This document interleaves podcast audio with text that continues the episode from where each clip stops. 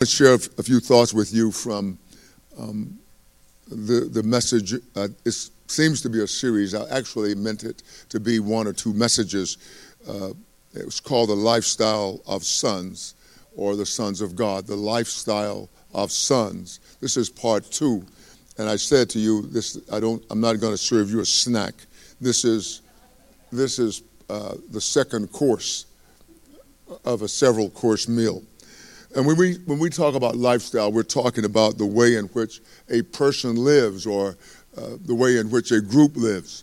And so we want to look at uh, what that lifestyle looks like. If you are a son, or since you are sons of God, then let's look at how we should comport ourselves, how we should conduct our lives. In uh, Galatians, I would like to recap for a couple of or so minutes. Uh, in Galatians chapter three, verses uh, twenty-six through twenty-nine, Um, uh, Paul says, "For you are all sons of God through faith in Jesus Christ, in, or in Christ Jesus." So he, Paul starts out with a, a very positive statement. He, he doesn't want any of us to doubt. He says, "You are you're already a son um, uh, because of your faith in Christ Jesus."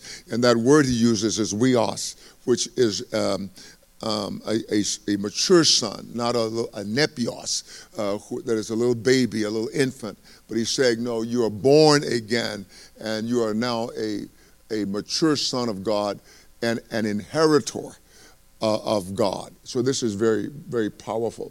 And then we, we uh, learned that for as many of us, or you, were baptized into Christ, have put on Christ, and we demonstrated that.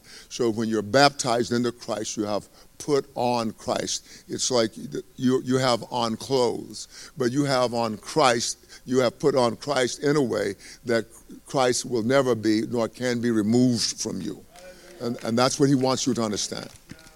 And he wants to understand that your, your being in Christ has Uh, given you something that is so amazing. These are blessings that cannot be uh, taken away from you.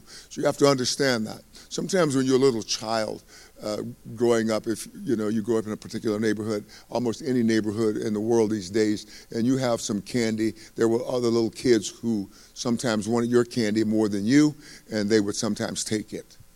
Right? They would take it. Maybe you never had your candy taken away, and you were the taker away.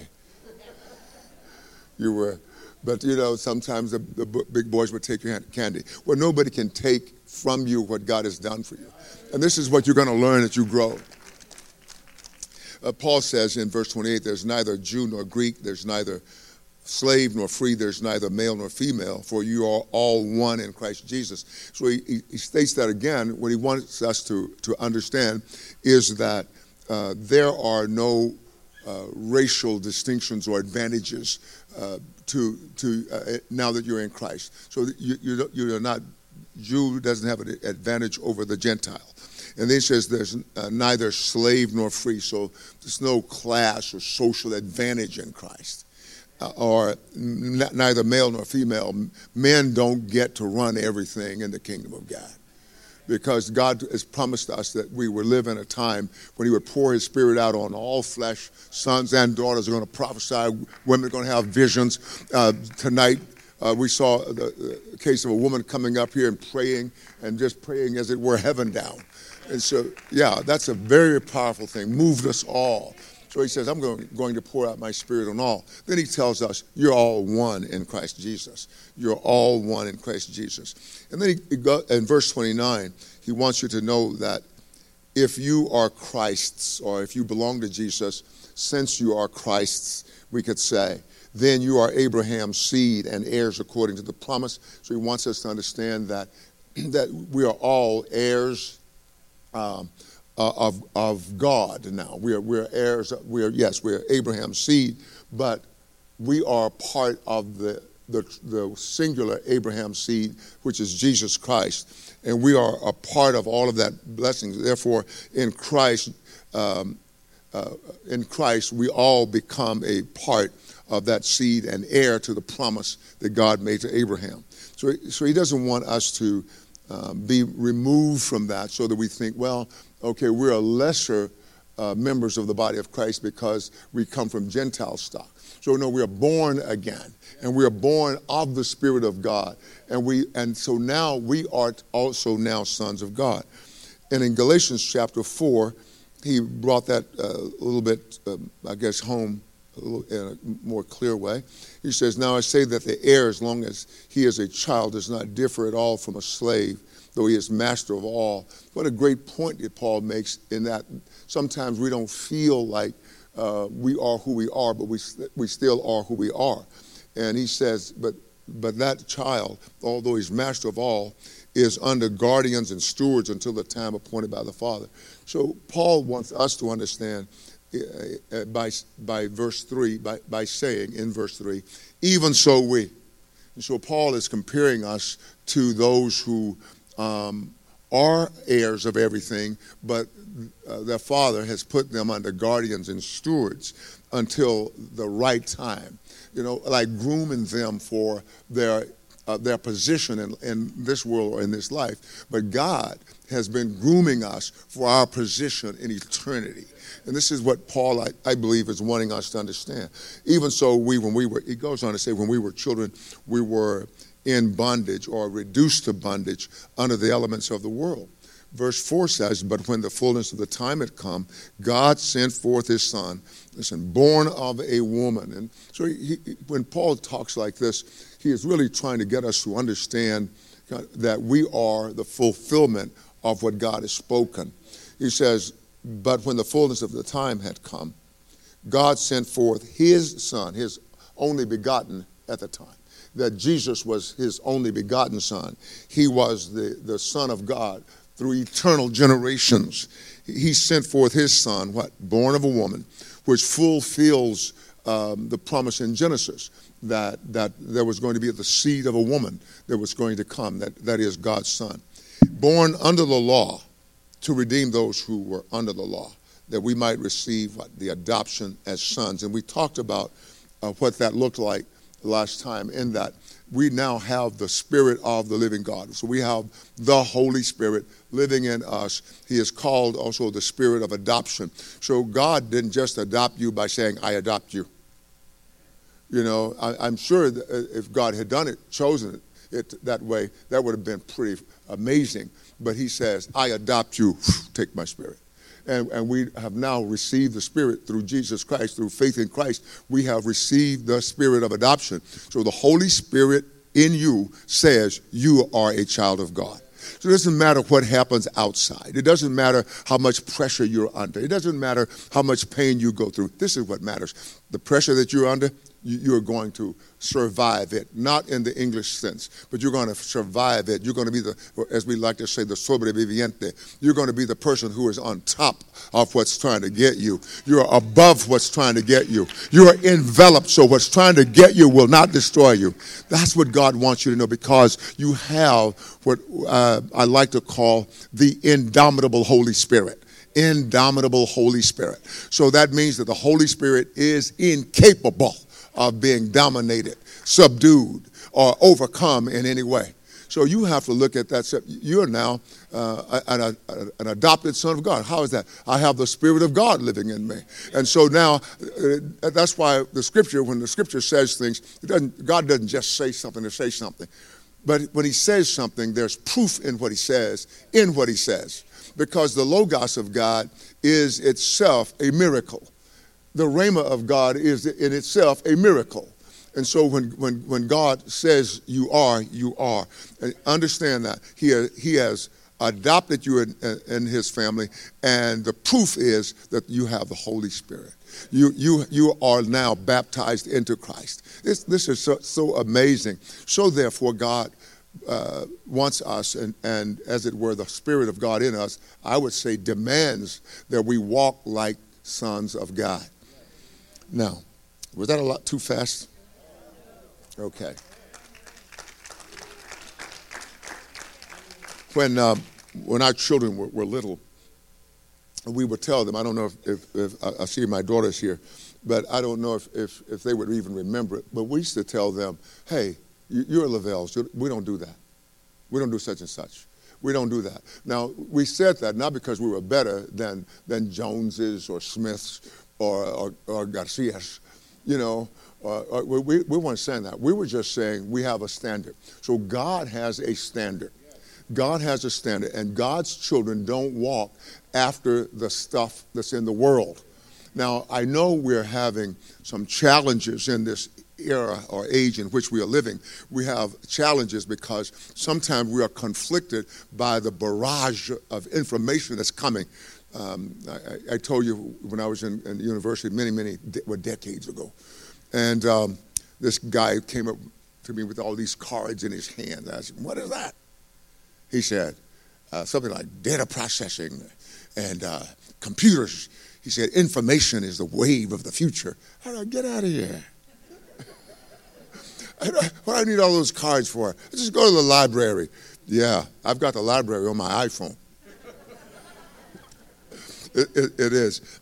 And so what God wants us to understand, though, what he wants us to understand is that he has a standard, and we're living in the world of, of more information, more information. And Christians are so, are so often citing sources that are not God. I, I find that to be the case. Uh, citing sources and and fighting battles that are not the Lord's battles. And so, what, but that's not the lifestyle of a son. So it's how do I comport myself? How do I walk? Do I walk like a son of Yahweh? Do I walk like somebody redeemed by Jesus Christ?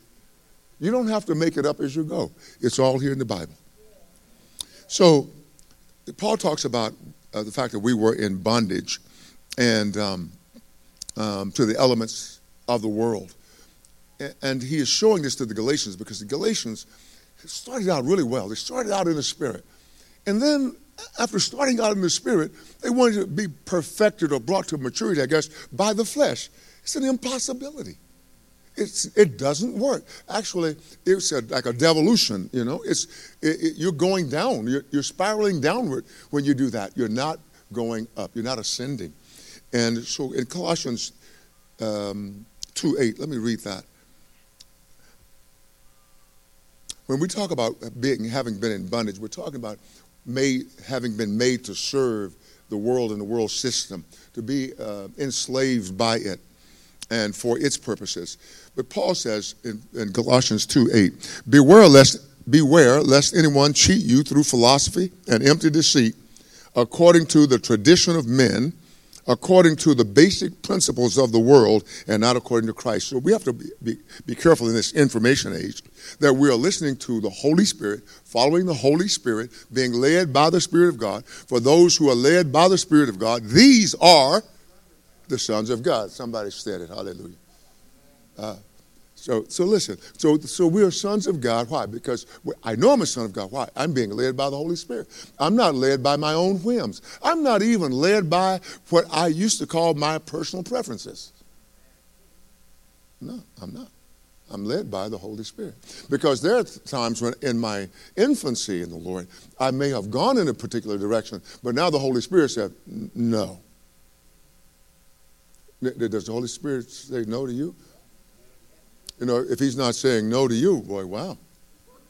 You should be up here and I need to be down there. Yeah.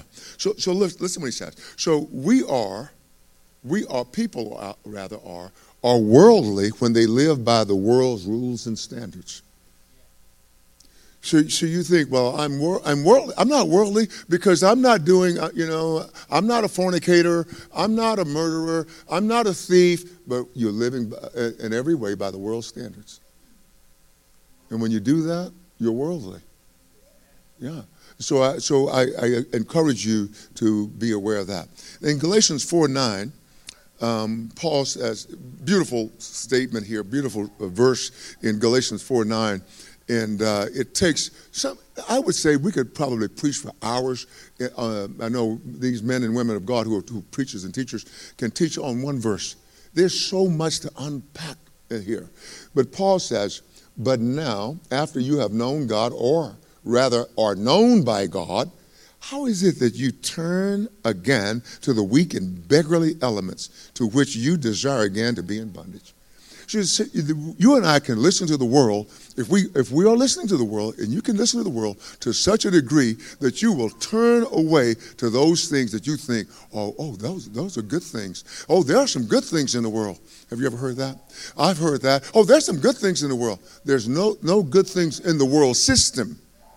Now, if the world, what we call the world, that sphere of operation, if we call that uh, some good things, what it is is is you and I have left some handfuls on purpose. If if there's anything that's being quoted by the world, it's because somebody who is born again, somebody who has the Spirit of God, has left some handfuls on purpose. I love that story in Ruth. Remember that story?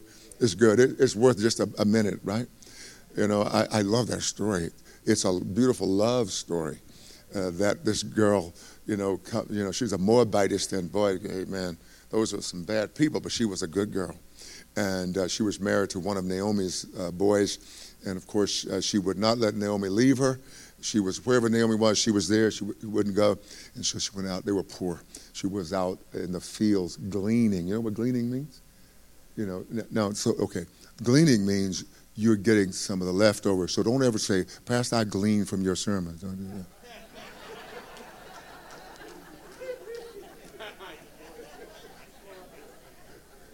Yeah. I'm telling you. Yeah, I'm gleaning. Uh, but it, so she was gleaning. And this is what the story was like. Um, uh, she would come back with all this grain. And, and Naomi says, where did you get that? Well, I was just gleaning. Naomi said, girl, I've been gleaning a long time. I never brought an itty bit of that in a day. No, gleaning means you getting a little scrap. Girl, Mister Boaz is looking at you. That's what that was like, you know, you know. And so, so Paul is saying, Paul is showing us something here so beautiful. So Boaz was saying to his, to those guys who worked for him, hey, wherever you, wherever she's gleaning, drop more grain. You know? And so I, I think that God has done that for us in our lives, but but you and I are doing it for others. If the world has anything of value, it's because you and I, through God, through us, has left some handfuls on purpose. That's the way I believe it. Let, let me share a few more things here. You know, so the, these people were, um, the, the uh, Galatians were uh, go, turning again to what was unprofitable. You and I know beyond any shadow of doubt that that o- the only things that are profitable are found in the Lord. We know we that's our history with God. We we don't just have uh, this a distant relationship. We have an intimate history with God. We have a, a history where where we have, as it were, been on His lap. He has He has wiped our tears away. He has rubbed our wounds. He's put His salve in, in us. We have a history of God's faithfulness. So Paul was amazed that they're turning away from the truth. They, uh, did they understand that uh, that they were going back into religious slavery? You know, there's some people who love religious slavery. They they love it, that they they love to go, because these guys were going back to uh, to Judaism. They wanted to, they had been uh, brought to to Jesus by the Holy Spirit, and now they want to go back into rituals. That, that, brothers and sisters, that that, that doesn't make sense. That, that's not a, the lifestyle of a of a son of God. No, you ha- you go on to perfection. You don't go back to perfection. So so let us not look back. I believe it was Satchel Paige said, every time you look back, they're gaining on you. So is this really what they wanted? Did they want uh, to be in, in bondage again? If if so, why would they uh, be attracted to a system, if that's what they were look, looking for? Why would they be attracted to a system that could not, like, uh, uh, bring them justification? Why would, would they be... Um, attracted to a, a system that would not or could not equip them for godly living? You and I have, we live now in Christ. We have a place called the Beloved, where we live. We have the Holy Spirit now within us. Why do we want to go? And he is making us better every day, strengthening us every day, giving us deeper insight every day, giving us more understanding, more enlightenment every day. Why would we want to go back to something ritualistic where we've got to do all the work? And this is what he's saying here. And so um, they, they, he did not want them to go back to uh, the miserable way of life. If I had to save myself, and, and I remember when I, when I didn't have full understanding, I thought if I got to do everything right, I got to dot every I, I've got to cross every T, or I might go to hell. You know, and when I learned that God had saved me um, through his son and that I was never going to hell, that I, I I will not go to hell. I will never, ever smell the fire, the smokes of hell. I will not do that. I, I know that now. I know I know that if anyone is in Christ, they are a whole new creation. And, th- and this creation is not going to be in hell, but inherits all things. That's who we are. And so I, I don't worry about that anymore. Um, this, going back to Judaism, was not going to provide an inheritance for these people. And the principles of that system um, were of the world, as it were, dealing with sinful men. Okay. Mm. Okay. Let me read a couple more. Let, let me let me read. Um,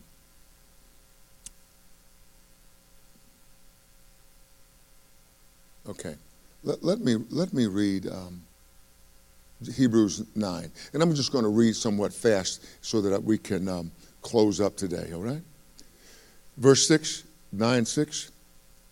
Now when these things had thus had been thus prepared, the priest always went into the first part of the tabernacle performing the services.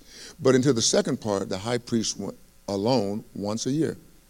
He went alone once a year, not without blood, which he offered for himself and for the people's sin committed in ignorance. The Holy Spirit indicating this, that the way into the holiest of all was not yet made manifest while the first tabernacle was still standing. It was symbolic for the present time in which both gifts and sacrifices are offered, which cannot make him who performed the service perfect in regard to conscience, concerned only with foods and drinks, various washings and fleshly ordinances imposed, listen, imposed until the time of Reformation. That is, they were imposed until the fullness of the times. And in Genesis chapter forty-nine, ten, it shows us, and this goes with Hebrews nine, uh, the scepter shall not depart from Judah, nor a lawgiver from between his feet until Shiloh comes. And to him shall be the obedience of the people. So Christ was born of a woman. He was and is both human and divine. And so John takes up on this and tells us who we are, that we are now sons of God. You are right now son, son, a son of God, whether you're male or female. And John takes up on this in John chapter one, verse fourteen. He says, and the Word became flesh and dwelt among us, and we beheld his glory, the glory as of the only begotten of the Father, full of grace and truth. And Romans tells us, concerning his Son, Jesus Christ our Lord, who was born of the seed of David, according to the flesh. He was born of the seed of David according to the flesh. So he fulfills uh, the scripture, and now he is he is the seed of that woman who has a right to save and to give his life to whomever he wills. And that's why you and I are here today. That's why that's why we are sons of God today. Amen. Amen. So we'll talk about some more of chapter four a little bit later. I bless you in the name of Jesus, Brother James.